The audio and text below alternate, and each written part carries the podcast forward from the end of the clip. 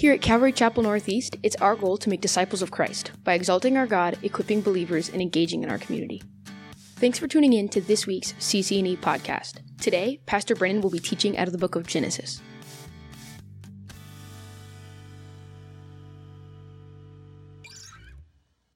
All right. Well, it is good again to be with all of you here this evening. Thank you for joining us. We will continue our study tonight in the book of Genesis. You can open up to Genesis chapter 26 if you have your Bibles.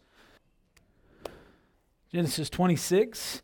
Uh, quick update for you regarding uh, one of the Calvary chapels up in Bangor, Maine, Pastor Ken Graves. Um, throughout this time of, of COVID, um, as you guys well know, there's been a lot of different uh, issues that have arisen related to church closures and churches that have remained closed and churches that were told they needed to be closed or not hold certain services and they, they didn't. They opened up and they've defied governor's orders. And um, I believe that every one of the Supreme Court cases uh, that has been either heard or is being heard right now involves a Calvary Chapel. If that tells you anything about Calvary Chapel, um, I, I, I, don't think that's a stretch. I think, I think, in fact, every Supreme Court case related to a church this year and closures and COVID and everything um, absolutely has a Calvary Chapel uh, involved in that suit. And um, the Supreme Court has just decided to take up the case for Bangor, Maine. Um, this will happen next week on the 13th.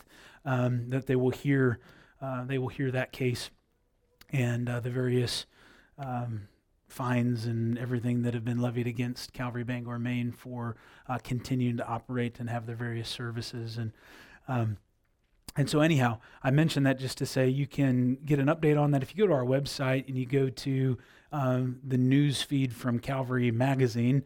Um, you can see uh, updates on that. There's a video there from Pastor Ken that was posted today, or you can go directly to Calvary Chapel Magazine um, or their YouTube site to see some of that. But the reason I mention it is not only so that we're just aware that these things are going on, and I think it is important that fellowships, uh, that Calvary Chapel fellowships throughout the country understand that in fact Calvaries are standing for truth. Um, we we're not particularly special. It's not to suggest we're better than another church, but I do think it's important to understand that Calvary Chapels are saying, yeah, in these various places, hey, we're, we're going to take a stand. Um, we know what this means, we know what's at stake when we. Uh, sort of succumb to some of these different orders uh, and what that could mean in time uh, in the various ways in which state governments could come in and say, well, now you need to close up for this, and now you need to close up for this. And uh, it, it, it becomes a very slippery slope. So I do think it's important to know that. But Pastor Ken has also uh, made a plea to um, to the Calvary Association as a whole to say, please commit to prayer and, if willing, prayer and fasting for the next week. So that began today uh, through next Wednesday. Um, so if you would be in prayer for them and really for all of us, quite frankly, because again, when it hits the Supreme Court, this has then um, national um, it creates a precedent, right? Depending on what they decide, it does, it's not just specific to uh, Maine. And so, be in prayer, and if and if so willing, prayer and fasting as well uh, for them. And uh, so, yeah, wanted you guys to to be aware of that. Okay, uh, Genesis 26. So, uh, making our way through uh, Genesis here, and, and we've really come in this chapter now to uh, to I suppose you could say the one chapter that really involves the life of Isaac, right? Uh, Isaac, he, there, there's a decent amount of narrative related to Isaac, but it typically is within the context of other lives. Uh, so, not that there's not information that we have in Scripture about Isaac, but it tends to be, uh, you know, whether it's Abraham and Isaac on Mount Moriah, or whether it's uh, uh Jacob and Esau within the context of, of Isaac. Um, and so, there's not much dedicated in Scripture to just here's the life of, of Isaac to the degree that we had with Abraham, for example until we come to chapter 26 this is really a chapter that kind of focuses in specifically on on him and his life. And this is taking the place really in i guess you could say the early part to middle part of his life. Isaac is going to live to be 180 years old Uh, and here in this chapter, in chapter 26, we don't know for sure, but it's probably taking up the span of his life from somewhere in that 40 year old to, to 80, maybe upwards of 100 years old in this uh, particular time. There's a good bit of time that's likely going to pass as we go through the chapter, from the time when specifically he arrives in uh, Gerar uh, to when he leaves or when he departs that area. Scripture will even say it was a long time, but it doesn't tell us exactly how long. And so this is really one of those chapters where we get to just really kind of consider much of the life of, of Isaac. And what you're going to see in this chapter here, if you're not familiar with it, uh, is is very much a parallel to his own father, including some of the failures of his father, almost almost identical, almost identical failures, really. Um, and that will become clear as we we make our way through this. And as I and as I studied this chapter and as I made my way through it, just read it several times. You know, there's certain chapters where you read it and you read it, and there's a lot of different things you could focus in on or you, that you could emphasize, and and then too, you you see Isaac's sin in this chapter, and and I'll be honest with you, I can't help but but see some of the foolishness and and and really struggle with with why. Like this is this is dumb, right? Like, why does he do this? And then, of course, you know, the Lord is, is, is gracious and kind of reminds you of your own foolishness, certainly. And you okay, you know, I, I, I get it. I make the same mistakes. I do stupid things, um, sometimes multiple times, right? Um, but just kind of looking at his life and, and, and going, Lord, what, what is this? What, you know, is this just narrative? Is it just here's the life of Isaac? What, what is it, Lord, that you want us to see in this? And and I think tonight, uh, for me, and, and, and maybe it's, it's, it's to some degree what the Lord is doing, and even in my own life, you know, oftentimes that's the case for a pastor, especially as you're teaching through the Bible and you're teaching verse by verse, and the Lord deals with you. He deals with your heart first, right? You, the Lord uh, work some of these things in, and then you can't help but then you got you, certainly you got to try and at times kind of discern. Lord, was that for me? Was that just me, Lord, or is this for the is this for the body? Um, but I think as we look at this chapter here, and hopefully you'll agree tonight, what I what I think we see here truly, in some respects, in the parallel to Abraham, but but even more so, I think this aspect of it goes a little bit deeper. As we look at the life of Isaac here, we do see some times of testing. In fact, we see several times of testing that seem to come, at least as we read through it, they kind of come right in a row, but we know there's, there's more time that, that passed in between them. But we see here Isaac dealing with some conflict. We see him dealing with trials. And the really cool thing that I think we see in this chapter is we see God's hand upon him, sanctifying him, teaching him, setting him apart doing a work in his life to where he, like his father, is saying, I'm, I'm making you into the man that I created you to be. And I think for us tonight, guys, I want for us as we look at this chapter to really be willing to be honest and, and reflective of our own trials that we face in, in, in our own lives. And to be willing also to then look at those trials through the lens of or, or with the backdrop of a sovereign God who cares about us and who is invested, not because of our faithfulness, but because of his faithfulness, in bringing about change in us, ensuring that we don't remain the same people, but continually molding us and shaping us and making us more into the individuals that he has created us to be what we see in this chapter, I do believe, is a process of sanctification. That's if, if I were to title the message tonight, that's Dee asked me as she was doing the upload for the live stream, so what's the title tonight? And oftentimes I don't even think about it. I sit back and I go, well, what is the title for tonight? And that would have to be what it is, is sanctification. Now I would ask you the question, what is sanctification? What is it? Your walk with the Lord, okay? And, and, and in that walk, in the process of sanctification, what is it that's happening? Becoming Christ like? What else did I hear? Setting apart. Okay, absolutely. Being, you're being made holy, right? You're being made holy. Um, you know, we'll get. We, we've touched on this verse quite a bit actually, and over the last several weeks, and we'll get there again now in our study of Romans. Um, it's one that just, you know, sometimes certain verses, right? They just get they just get in there for a while. Uh, Romans 8, 28, 29, and 30. Again, 28, as we've considered recently, is, is, a, is, a, is a verse that we, we love this verse.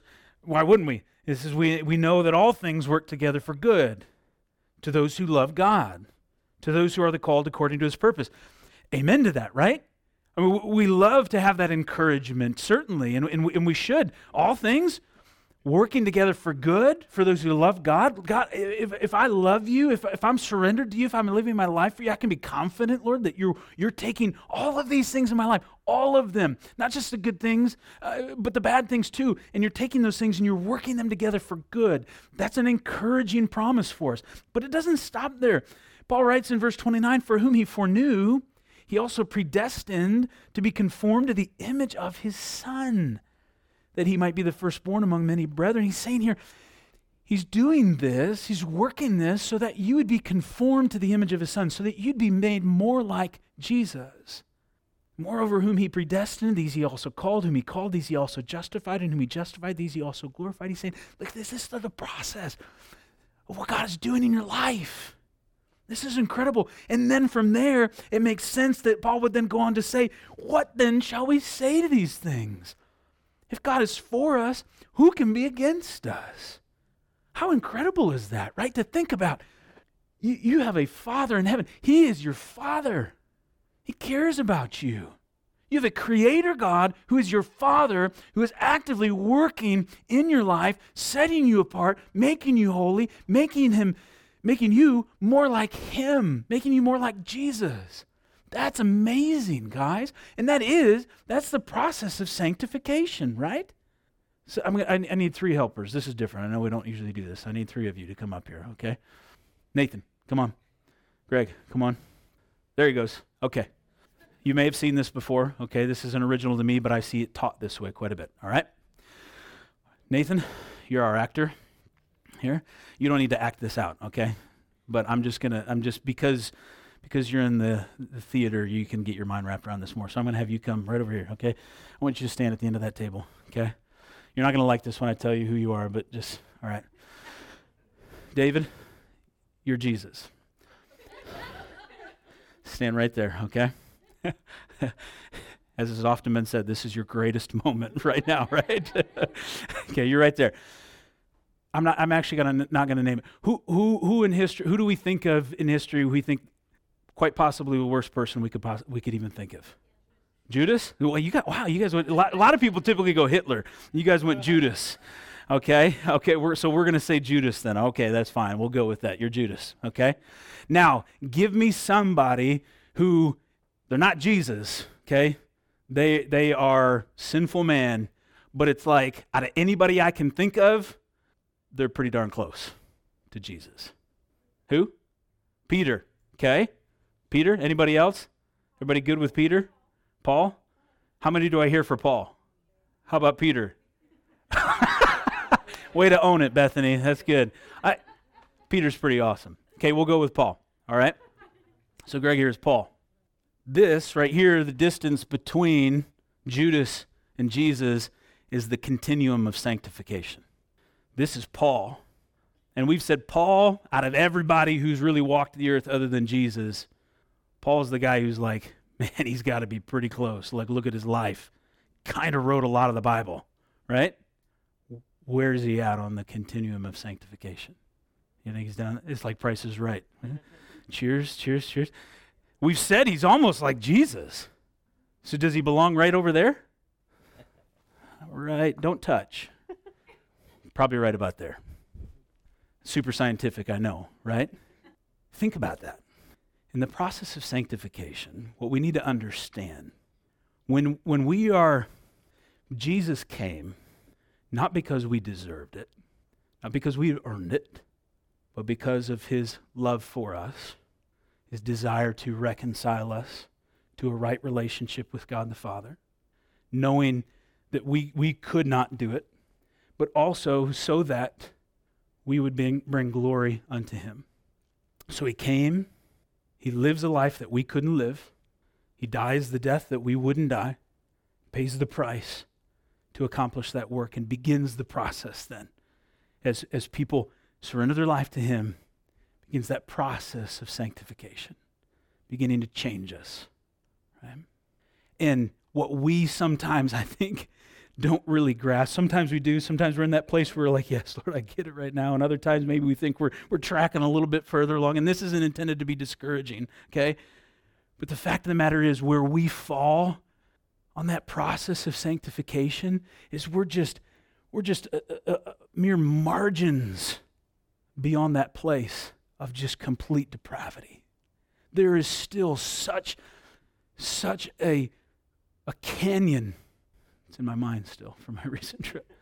That exists between where we are today and, and then and then what is this? So don't just think of it about don't just think of it, guys, in terms of of, oh man, I'm just still down here. No, what is it? Because here's the thing you are not here, but you will be. You will be. It's not about you having to work harder and it's not about you going, oh, shame on me, I'm down. No, it's like, here's so much more. And it's not a matter of if, it's a matter of when, because he says you will be glorified. He says, I'm in the process of making you like me. And so to think about where we're at right now, yet where we will be, guys, it blows my mind. But here's the problem. I think if we're honest, if I, I'll just speak for me, I'm not willing oftentimes to surrender myself to what that process looks like. I just want to get there. Now I can say it in my head, yes, I got you. I know what this looks like. I, okay, working all things again. But in my heart, because when those things begin to come in, when He is working all things, if I'm truly honest, Lord, not those things. Not those things. I'm not surrendered to that. I want just this. If we could just have this process, Lord, get me there, I'd be much more comfortable with that, right? You guys can sit down. Thank you for playing along. So then, because, because look at this. Paul, right elsewhere, to, to the church in Corinth, he says, he says, Do you not know that your body is the temple of the Holy Spirit who is in you, whom you have from God? Now, of course, he's, he's addressing the sexual immorality in Corinth, okay? So, so he says, Your body's, do you know what this is? And, and, and that's less of the emphasis for us in this moment here, but rather what he then says, he says, You're not your own. You're not your own. He says, For you were bought at a price. Therefore, glorify God in your body and in your spirit which are yours? No. What does he say? Which are God's. Guys, I know I talk about this a lot and have talked about this a lot lately. And so some of you may be like, yeah, amen, okay. And, and maybe maybe you're thinking like, man, we're really harping on this. But I I don't think we're gonna get anywhere unless we understand I am not my own. I'm not. And and so much of our life is kind of spent pretending like I'm, this is mine. This life is mine. I get to live it how I want to live it, and I'm going to do the things that I want to do, and I'm going to make the decisions that I want to make, and I'm not going to really surrender those to the Lord. He says, You're bought at a price. What was that price? It was the life the Son of God. He says elsewhere in the, his second letter to Corinth, in, in chapter 5, in verse 15, he says, And he died for all that those who live should live no longer for themselves, but for him who died for them and rose again. Our life is to be lived for him. Now, rest assured, if you know him, if you have truly given your life to Christ, then he will begin to work this process out in your life. He is going to do that work. So then, it's up to us. It's kind of incumbent upon us to then go, Am I willing then to look at what's happening in my life and, and go, Okay, Lord, I submit to it. What you have for me, what you want to do, how, how you want to work these things together, Lord, I, I surrender. Right? So now let's look at that within the context here of, of Genesis 26 and, and Isaac, and let's kind of see what this pattern looks like. I want you to read as we're, as we're going through this here, I want you to look at it with that kind of thought in mind, okay? Now, in, in chapter 26 and verse 1, we read something here that was very familiar. It says that there was a famine in the land. Okay? There was a famine in the land in uh, Genesis in chapter 12, verse 10. You don't need to turn there. This is when Abram went to Egypt. And you remember when he went to Egypt, things didn't exactly go all that well, right? Kind of left with his tail between his legs. You remember that? Well, that whole process started with Genesis 12:10. Now there was a famine in the land. Okay? So here now we have his son. Abraham is is uh, he's dead at this point. He got Isaac there was a famine in the land. Right away, that should cause us to go, alert, something's happening. What's happening in, now in Isaac's life? What is this? This is a trial, okay? This is something that no doubt he doesn't want. He doesn't want to go through it. He doesn't want to experience it. It's bad. Nobody wants famine. Nobody wants to experience famine. The interesting thing here is, is it says there was a famine in the land, besides the first famine that was in the days of Abraham. And Isaac went to Abimelech, king of the Philistines in Gerar. What this is essentially telling us here is that there haven't been any other famines, that this was the next one. And so it's been upwards of a hundred years. And so we should also recognize here that, and granted, it could be an argument from silence, scripture doesn't necessarily tell us this, but that Isaac's been living a pretty good life. Things have been pretty good. Things have been pretty prosperous. What happens in times like that? We get a little comfortable, don't we? We get a little slack. Sure, good word. Right? We, we can tend to find ourselves in a place where maybe we're just sort of taking it easy. Did God cause the famine? We could get into a deep theological discussion, right? Here's what we should be able to say very confidently God absolutely allowed it to happen, right? If, if, if that's not true, then we've robbed God of his power and of his sovereignty. He could have stopped it, so he absolutely had to have allowed it. Do you think that he could be using it to work out something in his life? Right? So here, we can at least with confidence, we should be able to with confidence say, God allows this famine in the land. Okay? Isaac's been living a pretty good life. And for the most part, what Scripture does have to say about Isaac is he's a, he's a pretty good guy. Okay? So here now, the trial comes. And, and this is what's important. And this is the pattern we need to look at in our own lives. The trial comes, the difficulty comes. And what do we do? What do we see Isaac do? He does what we oftentimes do. He decides, I, I got to go. I, I got to seek out a way to solve this, a way to address this. And most often, what happens is we, we, we run to the things that we know. We run to the world. We, we run to those things that, that within our perspective and within our reach, we go, okay, this might solve the problem.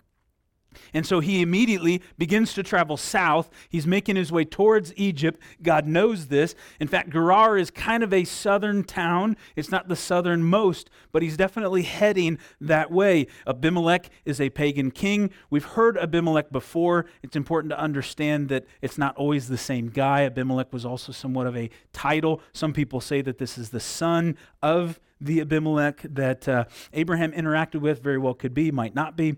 Um, and so it's important to understand that this is a king, it's, it's more of a title. He's the king of the Philistines. Okay? And, and so he's going. His response is fear. It's sort of this fight or flight type thing, right? Problems coming. I'm not familiar with this problem. What am I going to do? He goes, he goes to run towards Egypt. And Egypt being a picture of the world, he's running to the things of the world. Then the Lord appeared to him and said, Do not go down to Egypt. So here now, we don't have much record of the Lord appearing to Isaac. In fact, in this chapter, we're going to see the Lord appear twice, and it's very important to consider what it is that God communicates when he appears to him. So he says to him, Do not go down to Egypt. God knows what's in Isaac's heart at this time. What does he say to him? He says, Live in the land. Live in the land of which I shall tell you. He's saying, Isaac, don't go there. Trust me. Verse 3 Dwell in this land, and I will be with you, and I will bless you. For to you and your descendants I give all these lands, and I will perform the oath which I swore to Abraham your father. And I will make your descendants multiply as the stars of heaven. I will give to your descendants all these lands, and in your seed all the nations of the earth shall be blessed, because Abraham obeyed my voice and kept my charge, my commandments, my statutes, and my laws. God appears to Isaac here. He communicates to him. He says, Don't go down to Egypt. I know what's in your heart to do. And, and Egypt, again, being a picture of the world, guys, there's no greater challenge, encouragement, and word from the Lord for us even still today. When trial comes, it can often be our, our tendency, our temptation to turn to the things of the world to solve our problems rather than trust in God to care for us against what may seem uh, against all odds. But here God says, "No, don't don't go. Trust me." And then he reinforces the promise that he had made to his father Abraham. Now, we're not going to spend a lot of time on this, but but it's important to see here that he says it's because of Abraham's obedience. He doesn't as of yet say that it's of Isaac's obedience. And so there is an element here that we can look at and say, "Man, there is a blessing there's a general ble- generational blessing when people are obedient and follow the Lord. Isaac, being a child of Abraham, is a recipient of blessing. And of course, we know that God chose this line. Now, here's the other thing we need to consider here. What, what's happening throughout, especially the Old Testament, we see a constant theme going on in terms of what the enemy is trying to do. The enemy's constantly trying to disrupt the messianic line. He's trying to, he's trying to disrupt the, the, the fact that there will come a Messiah through this line. And so we can see that the attacks are constantly coming against um, the lineage of Abraham. The enemy seeking to disrupt this, okay? And we're going to see that even clearer here shortly, okay? But, but here he's saying it's because Abraham obeyed my voice. So, because of Abraham's obedience and, and, and this work that God had done in Abraham's life, Abraham was not perfect. Abraham made mistakes. But we know that towards the end of his life, especially there when God called him to willingly offer Isaac, God said, in effect, you, have done it. You, have proven it. You, you, you become the man that I've made you to be and an, and an example for generations. Okay? So here God reinforces the promise, reminds Isaac of the promise. And so then Isaac, verse 6, dwelt in Gerar. Now, some people take issue with the fact that he dwells in Gerar, and they say too that maybe he shouldn't have stayed there because it was still kind of close to Egypt, and maybe make some of these parallels that he's kind of living on the border, one foot in the world, one foot in, uh, in the will of God.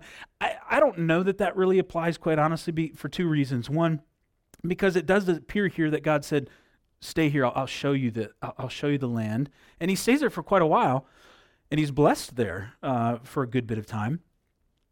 And the other thing would be that he eventually makes his way to Beersheba uh, and receives even more blessing there and has another encounter with God there. That's towards the end of the chapter. And Beersheba is even further south than Gerar is. In fact, Beersheba kind of functions as, uh, in Scripture, it often says from Dan to Beersheba to sort of uh, kind of communicate the, the, the borders of, of Israel. And so I just don't think that necessarily fits. And so I think it is that God allows him to, to stay in this particular area. So in verse 6, it says, So Isaac dwelt in Gerar. In verse 7, now note this. This has got to be kind of familiar, right? And the men of the place asked about his wife. Now he had a very pretty wife, okay? Just like Abraham and Sarah. And he's in a he's in somewhat of, of foreign territory. He's amongst the Philistines, he's amongst a pagan land, he's got a pretty wife and they begin to ask about his wife. I don't know what they were asking, but he's picking up what they're laying down. And he says, She is my sister. Anybody remember this? Right? This is where you start to go, Seriously? Again? Right? Like, how, how's that even possible? Abraham did that twice. Now he's doing it. Okay? So she, he says, She is my sister. For he was afraid to say, She is my wife, because he thought, lest the men of the, of the place kill me for Rebekah, because she is beautiful to behold. So he very much has this same sense of fear in him that his father experienced when he's amongst um, the Philistines here saying, Man, if I say that she's my wife, these guys are going to kill me. They're going to knock me off and they're going to take her. So I got to figure out how to protect myself here. And then again, these are those things that you look at and you go, Man, how could you? This is like a bonehead move. Okay? But nevertheless, this is what he does. But here's the thing, guys. This this is test number two. The first test was here comes the famine. God's and, and remember, God's using these things in his life. We can't forget this. God allows these things in his life. And whenever, I firmly believe, we've got to be careful. A lot of people sometimes, if you're going through something, people will wrongly, and this is, this is not doctrinally sound, this is not theologically accurate, uh, even Jesus himself addressed this. Sometimes people are going through things, and, and, and people are going to go, Well, you, you, you need to repent. You must be in sin somehow. That, that's why this stuff is coming upon you. Now, certainly there is consequences to our behavior, there is consequences to sin. It's not to say that there aren't sometimes things in our life that we just did something stupid and we experience the ramifications of it. But every time we go through a trial, it doesn't necessarily mean that there's sin in our lives that's causing that. It means, I think more often than not, anything that we're going through, I think we can be reasonably confident that God is working all things together for good, that that process of sanctification is happening. And what I'm learning more so in my own life is that, and there's some sort of probably very real character flaw that God is saying, it's time to deal with this. And so I'm going to let you go through this because I want to continue to make you more like me. I want your life to bring glory to me.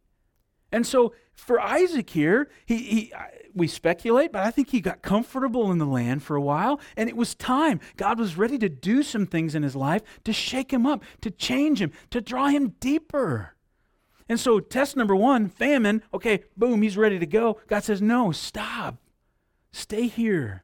Now, test number two, hey, pretty, pretty, pretty lady there, she's my sister. Right? So, yes, you could say he failed this test. He trips up here, okay? And now it came to pass, verse 8, when he had been there, look, a long time. Scripture doesn't tell us how long the long time is, but when Scripture says a long time, for a guy who lives to be 180, I'm thinking it's probably a good while. So he's there for a good bit of time. And here's the thing that Abimelech, it says, king of the Philistines, looked through a window. Okay, so uh, Isaac, they must be encamped somewhere near uh, within sight of Abimelech's um, place there. And Abimelech says he, looks through a window and saw, and there was Isaac showing endearment to Rebekah, his wife. Okay? So there's some sort of affection that he's now observing. And then Abimelech, verse 9, called Isaac and said, Quite obviously, she is your wife. Right? So he's, he's, he's looking at him, he's saying, That ain't your sister. right? So how could you say she is my sister? Here's the thing we got to understand, guys sin will find you out. Sin will find you out. And in fact, it's not just this idea necessarily of, oh, big bad sin's going to going to suddenly make itself known, but rather God in his grace and in his mercy will expose it.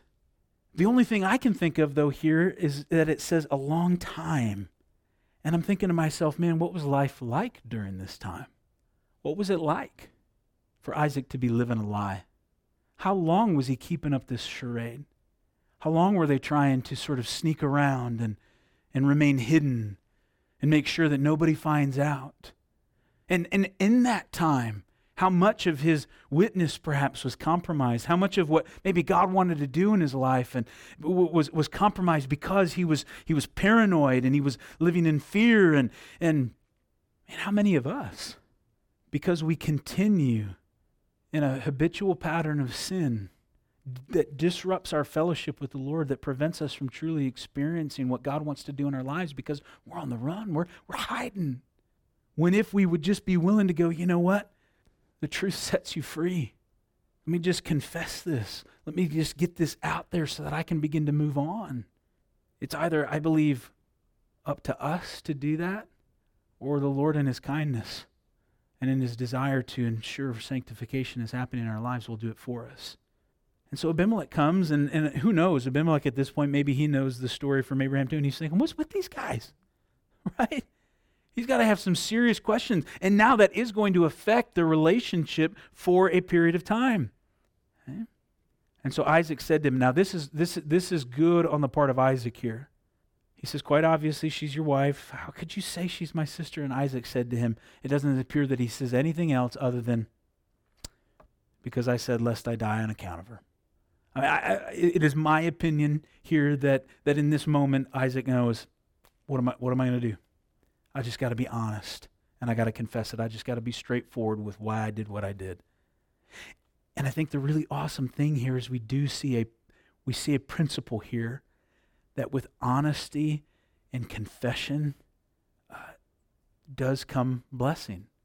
Because what because really what happens here there's there's hard there's there's not much of a consequence at all. I mean, there's definitely going to be strain in relationships, the fact of the matter is, at this point, this is somewhat of a turning point in Isaac's life, it appears, where he starts to experience what it is that God seems to have promised him earlier. Verse 10 And Abimelech said, What is this you have done to us? And so, certainly here, I'm not suggesting there's no consequence. There's a reputation that's damaged, just like his father Abraham. One of the people who Abimelech says, verse 10, might soon have lain with your wife, and you would brought guilt on us.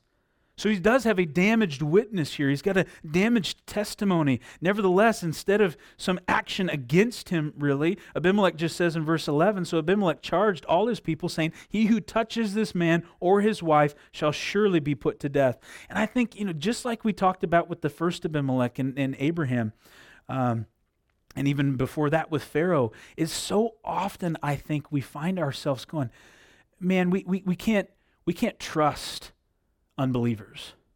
We can't, we can't, we can't really assume that they're going to do the right thing or that, and, and how foolish of us sometimes uh, to be so condescending in, in our approach. Here it's obvious that Abimelech has a sense, he's got a, a moral compass. Why? Because God created him. And so here he, he clearly has a sense of this, this, would, this would have been bad for us.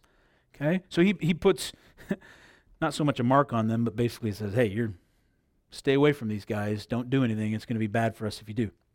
And look, just before this, well, not just before this, but God had, God had, had spoken to Isaac and said, Listen, don't go to Egypt. Go where I tell you to go, and I'll take care of you. I'll bless you. But then, and it's an amazing thing that you can go from an encounter with God to all of a sudden falling into sin and doing foolish things. And so maybe there's some encouragement for us there as well that look, th- this is a pattern that happens, but God's faithful. He continues to stay with us, He continues to work with us, to change us and to transform us. And so then, here, who knows how long, Isaac's been living this lie. He's been struggling through it, guilty conscience, whatever the case may be. Now it comes out honesty, confession, and maybe this sense of like, oh, that wasn't that bad. I thought these guys were going to be way worse than that. And then, verse 12, then Isaac sowed in that land and reaped in the same year a hundredfold. Do you know how much a hundredfold is? It's a hundredfold. right? if you have one of these, all of a sudden you have a hundred of them. That's huge. You go to any investor and you say, I guarantee you a 100% return. They're going to be like, sign me up. Let's do it. Right? Am I wrong? So, this is to say, in one year, how long had he been living that way for? We don't know. Scripture says a long time. It didn't say a long time about a year. So I can only assume that he had been living in this lie for longer than that. And he comes clean and begins to do what God had called him to do. And boom, in the same year, he's getting blessed. Guys, there's a principle there. The Lord blessed him. The man began to prosper, it says, and continued prospering until he became very prosperous. This must be a lot of prospering, right? He began to prosper, he continued to prosper, became very prosperous. For he had possessions of flocks and possessions of herds and a great number of servants. So the Philistines envied him. Now, he, in this moment, as he starts to embark now and see his third, the, the, what we see as his third test coming, could start to go, man, what gives, Lord? I, I went through this and, and, I repented and, and I did what I was supposed to, and, and then things, things were good, but, but now this? Now, we don't have the sense, mind you, that Isaac is doing any of that, which is great. That's what serves as much of an example to us. But how often do we do that? How often do I do that? Because I think I get through one trial and, nothing, and another one's not going to come? You get all bent out of shape if it does? No, you see here, because he begins to prosper and he's amongst the Philistines, they begin to look and say, Man, I, I don't know about this guy. And, and by the way, he kind of did us wrong early on. So it says here, verse 15 Now the Philistines had stopped up all the wells which his father's servants had dug in the days of Abraham his father, and they had filled them with earth. And so what's happening now? Uh, they're, they're in Gerar. Uh, uh, excuse me, Isaac's going to start to make his way towards Beersheba. So he's going to start to go sort of south. If you're looking at a map, he's going to go southeast towards Beersheba, and he's going to make his way down in the valley of Gerar. He's in the Negev desert Is there a lot of water in the desert? Not typically, right? He doesn't have beachfront property. The desert, even though it's a pretty awesome place that people have thrived in before, they very much rely on digging wells. That's how they get their water. And so what's happening here is they're saying, How do we get this guy out of here? We'll fill in the wells. Now, some of them had been filled in earlier. And so Abimelech, he comes to Isaac and he says, Go away from us for you are much mightier than we. So as as Isaac has continued to prosper here, and, and certainly the relationship is still pretty sour, they're thinking, man, you got to go away because you're, you're beginning to increase far beyond us, and we're a little nervous about this. So they tell him to go away, and they're going to make sure that he, they get him out of there. But what, what does Isaac do? Does he fight? Does he lie? Does he, does he, does he do something to try and, and, and stand his ground? No. Verse 17, it says, Then Isaac departed from there and pitched his tent in the valley of Gerar and dwelt there. What I want us to see here is that a lot of time has gone by now. I mean, we're talking about many, many years now. From the time when a famine hit the land and Isaac's thinking, Ooh, we got to go, I got to get to Egypt to then making a foolish decision as it relates to his wife and then kind of blowing his witness and, and then learning through that. And, and now he's at a place where he's, he's been prospering, he's been experiencing the blessing of God. And now a trial comes. And when they come to him and they say, Get away, it seems as if Isaac's just willing to say, Okay, here I go. There's a certain contentment, there's a certain peace that exists in Isaac at this point. And so from there, he goes and he pitched his tent in the valley of Gerar. So he's thinking, okay, I'll just make my way a little further out here. And it says, and he dwelt there. And Isaac dug again the wells of water which they had dug in the days of Abraham his father, for the Philistines had stopped them up after the death of Abraham. And he called them by the names which his father had called them. Now this is uh, this is really good on the part of, of Isaac here because he knows, hey, I'm in this land. I know this is where my father was. I know that I'm in the desert and I need water. I need access to water. So what am I going to do? Am I just going to randomly search for it? Am I going to go back to where I know they were dug before, where I know there's water? So he's so Isaac's smart here. He's strategic here as he goes back to the wells of his father. He calls them by the name of his father, and he sort of speaks here of an inheritance, of a claim, right? But it's often been said, too, many people have pointed out that he goes back to the old wells. He goes back to the places of truth, the place where he knows there's been water before. As he's going through these trials, he's going back to, oh, here's who's gone before me. Here's who's led the way. Here's the truth that I know. He's learning, he's growing, he is being sanctified. Verse 19, also Isaac's servants dug in the valley and found a well of running water there. You know how that also can be translated? A well of living water. And so here, continuing to prosper.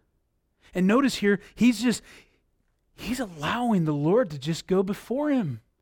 Now, here, verse 20, but the herdsmen of, of Gerar quarreled with Isaac's herdsmen, saying, that, that water is ours, especially when he finds a one that's got, it, this isn't just, hey, there's water down there. I mean, this one's a spring, it's popping up. It's like, hey, we want that. See, they say, they quarrel over it. They say the water is ours. So he calls the name of the well. So he's kind of got two names for him. He's, he's going along, he's, he's revisiting the wells of his, his father. Then they have this one, and he says, Well, I'm going to call the, that well Esek because they quarreled with me. So he calls the, the, the well Quarrel. Verse 21 Then they dug another well, and they quarreled over that one also. So he called its name Sitnah. And he moved from there and dug another well. Look at what's happening here. I mean, he's getting persecuted, you could say. He's going through trials. He's got people coming after him. You know how hard it is to dig a well? Anybody had a well put in around here? Nobody? Yeah? Okay, yeah. It's not the easiest thing, right? Mean, now you can go, I'm going to pay these people to do it, and they come with a really big truck, and then they're digging and going and doing all these different things. Imagine you're out in the desert and you got a bunch of guys, and you're like, start digging, right? You don't have a big truck, you don't have a pipe that you can. It, it, it takes some work. They dig one, they, they come and they're calling over, I'll just move on. Another one, I'll just move on. Now, some people at this point would start to be like, dude, put up a fight, man. Quit letting them walk all over you like that. But no, Isaac's learned some things. He's becoming a different man. These trials in his life, we have no sense at all that he's, he's, he's, struggling with them from the standpoint of, of why God. Now, maybe he did a little bit a time or two, but Scripture doesn't see fit to record that. He just keeps moving. And then, verse 22, I read a portion of it already. He moved from there and dug another well, and they did not quarrel over it. So he called its name Rehoboth because he said, For now the Lord has made room for us, and we shall be fruitful in the land. He gets to this place and he says, Oh, now the Lord's made room for us. Oh, this is where this is where God wants me to be. When we get to a place in our lives where we find ourselves going, Oh, this is where the Lord wants me to be, the implication of that is that we've been somewhere else, right? We'd been somewhere else prior to that. Doesn't necessarily mean it was bad doesn't necessarily mean it was entirely against God's will. What it does mean is the Lord saw fit to move us along. Sometimes, in order to move us along, the Lord brings some things into our lives, brings some trials into our lives. When those trials come, we can take a step back and we can go, All right, Lord, I've got open hands. Whatever you want me to do, I'll trust you, I'll follow you. Or we can say, No, this is my will. I'm staying right here. I'm not moving. I'm not budging. And continue to just kind of be in this place of, of difficulty and of quarreling. But no, Isaac was somebody who, through these trials, the Lord working in his life, sanctification happening, was beginning to go, It's okay. I'll go, I'll go ahead. I'll move on. And so from there, then he goes up to Beersheba. This is a place where, where Abram had gone after his interaction with Abimelech. And this is a place that truly, geographically speaking, was more within the area of where God wanted them to be.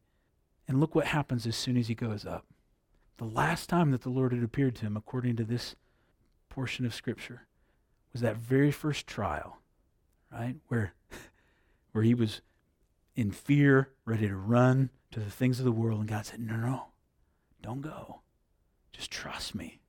And then Isaac starts to go through, he's been for years going through all this stuff. And finally, he gets to this place where he's like, oh, look, the Lord has made room for us. And God appears that same night. And he says, I'm the God of your father Abraham. Do not fear, for I am with you.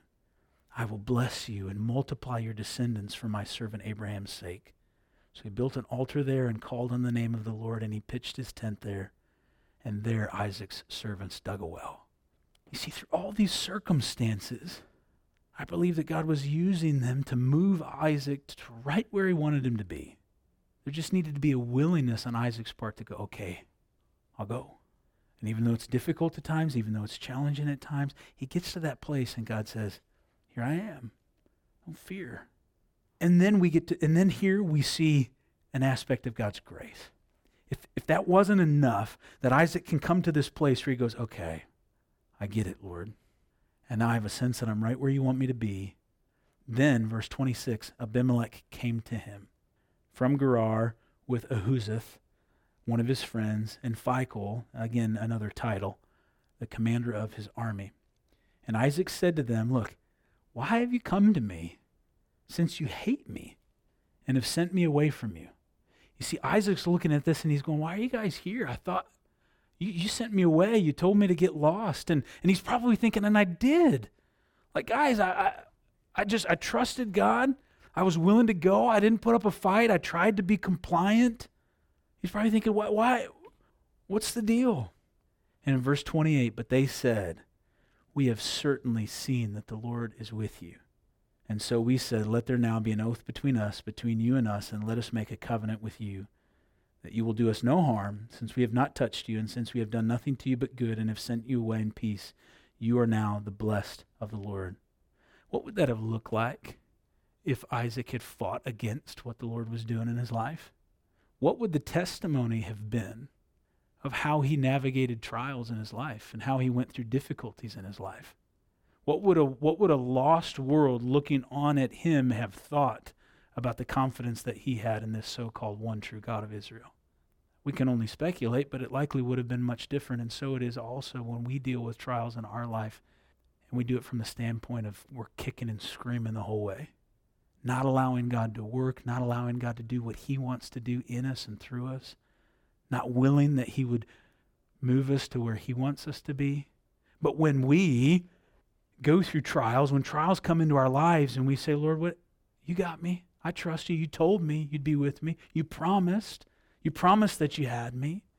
When we navigate things that way, when we allow the Lord to go before us, not only does He bring us to the place that He wants us to be, which is absolutely the place that we should want to be, but it also then serves as a powerful witness to a lost world.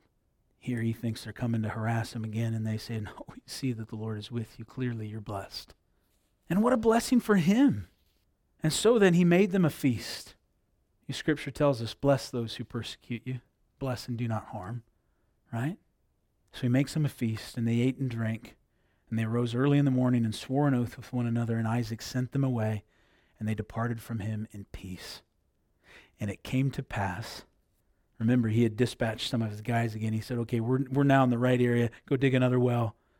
And it came to pass the same day that Isaac's servants came and told him about the well which they had dug, and said to him, We have found water. So he called it Sheba. Therefore, the name of the city is Beersheba to this day. It's called the well of the oath, or the place of the oath.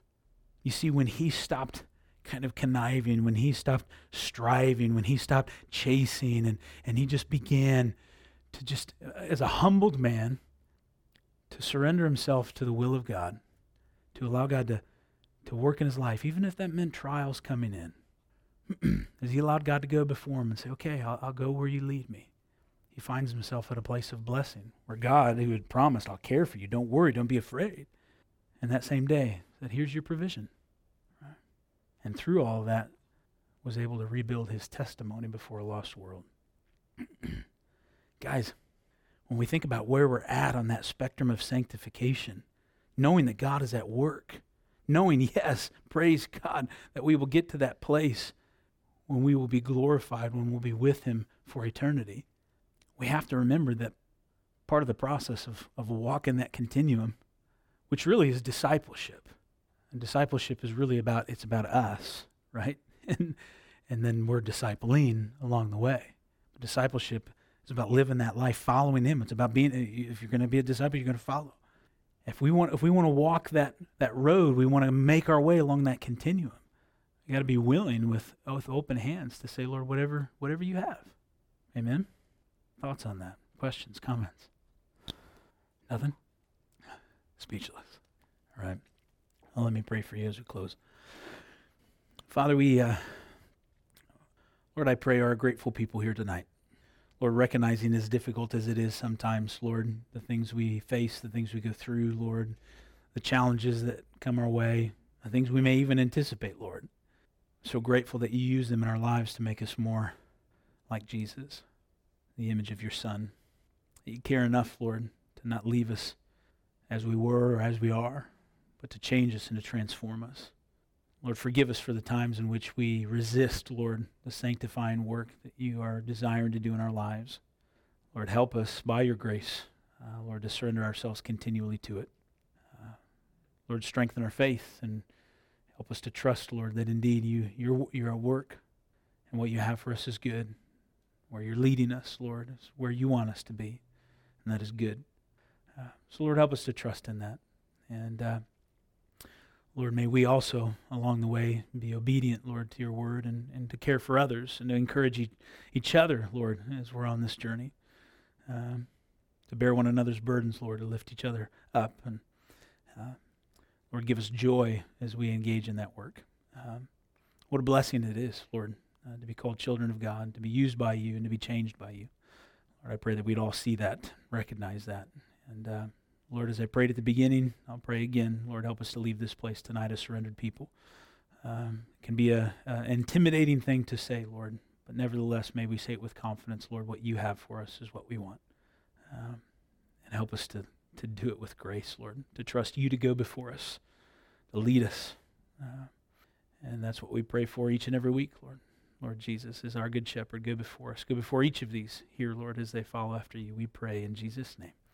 Amen. Here at CCNE, there are so many events happening throughout the week, so make sure you're subscribed to the weekly e-bulletin so you can be fully informed of all that we're doing.